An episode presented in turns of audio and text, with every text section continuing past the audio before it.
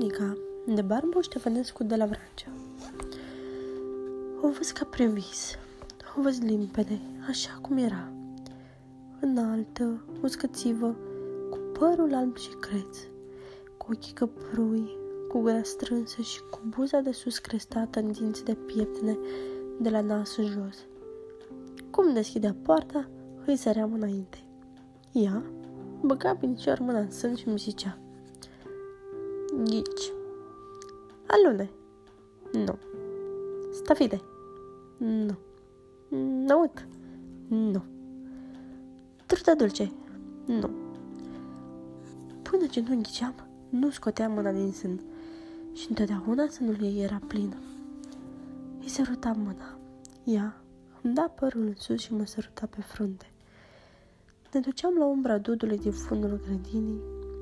Ea își înfingea furca cu caierul de in în brâu și începea să tragă și să răsucească un fier lung și subțire.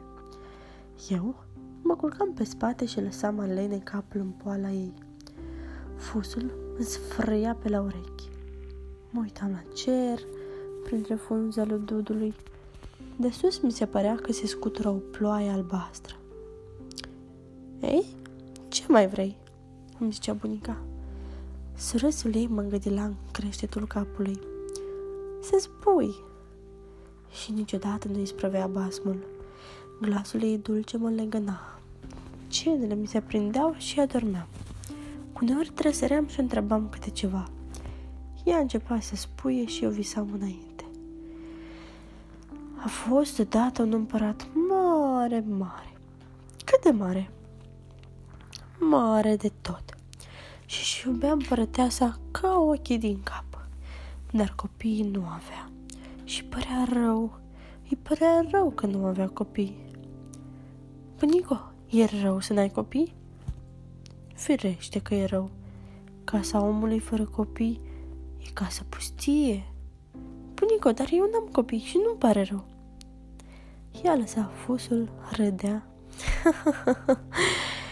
Îmi desfăcea părul cârlionțat în două și mă săruta în creștetul capului. Câte o frunză se desprindea din ramuri și cădea legănându-se. Eu mă luam cu ochii după ea și ziceam: "Spune-mi, bunico, spune!" Și așa, îi părea grozav de rău că n-avea copii și nu mai putea de părere de rău că nu are copii. Într-o zi, veni la el un moș bătrân, că-și tăra barba pe jos de bătrân și de cocoșat ce era. Și era mic de tot. Cât de mic? "Poate să fi fost așa cam ca tine." "Va să zic că nu era mic de tot." "Era mic, dar nu așa mic de tot." Și cum veni, îi zise: "Măria ta, ai doi meri în grădină, unul lângă altul, că nu știi care sunt ramurile unuia și care sunt ale altuia. Și când înfloresc, nu știi care sunt florile unuia și care sunt ale altuia. Și ăștia doi mere înfrunzesc, înfloresc, se scutură și mere nu fac. Măria ta, să știi că atunci când or lega rodă ăștia doi meri, împărăteasa o să rămână în grea și o să nască un cocon cu totul și cu totul de aur." Piticul se duse și împăratul alergă în grădină și căută peste tot locul până dădu peste cei doi meri.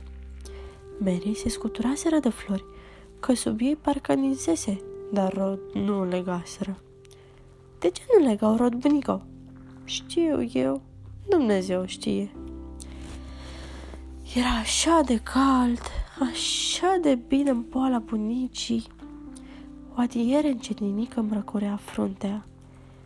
Norii albi, alunecând pe cerul albastru, mă amețeau. Închideam ochii. Ea spunea înainte, mulgând repede și ușurel firul lung de caier, din caierul de in. Și se gândi împăratul ce să facă, ce să dreagă ca merii să facă merii. Unii îl sfătuiau să iaude mereu și iauda mereu. Alții ziceau să le dea mai mult soare și împăratul a tăiat toți pomii de prin prejur. și mere înfloreau în fiecare săptămână și scutrau și rod nu legau. Într-o zi veni la împărat o babă bătrână și zbârcită, ca mine de zbârcită, și mică, ca tine de mică. Ca moșul de mică? Da, ca moșul. Atunci nu era mică de tot. Așa mică de tot nu era. Și zise împăratului: Măria ta, până noi mulge un ulcior de lapte de la zâna florilor ce doarme dincolo de Valea Plângerii, într-o câmpie de mușețel, și noi uda merii cu laptele ei, merii nu or să lege rod. Dar să te păzești, măria ta, că îndată ce te-or simți florile, încep să se miște, să se bată și multe se apleacă pe obrajii ei și ea se deșteaptă că doarme mai ușor ca o pasăre. Dar vai de cel ce l-o vedea, că-l preface după cum o apucă toanele în buruioană pucioasă, ori în floare mirositoare, dar de acolo nu se mai mișcă. Dar ce? Ai adormit flăcăul mamei? Tresăream. A, nu, știu unde ai rămas, la zâna florilor. Auzisem ca prin vis. Ploapele îmi cădeau încărcate de lene, de somn, de mulțumire. Și mă simțeam ușor, ca un fulg plutind pe o apă care curge încet în el, încetișor.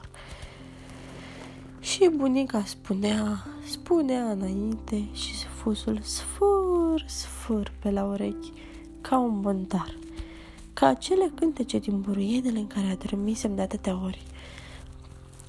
Și împăratul a încălecat pe calul cel mai bun. Cel mai bun, îmi gândeam eu, de frică ca să nu mă fure somnul. Și-a luat-o de sagă cu merinde și-a plecat, și s-a dus, până a dat de o pădure mare și întunecoasă, de nu se mai vedea prin ea. Și acolo și-a legat calul de un stejar bătrân și-a pus de sagele căpătâi și-a închis ochii ca să se odihnească. Și păsămite pădurea cânta și vorbea că era fermecată și cum îi aducea șoapte de departe, de pe unde era ea ca un fum. Împăratul a dormit și dormi. Când m-am deșteptat, bunica îi sprovise caierul. Dar basmul? Cu capul în poala bunicii, niciodată n-am putut asculta un basm întreg. Avea o poală fermecată și un glas și un fus care mă furau pe nesimțite și adormeam fericit sub privirele și zâmbetul ei.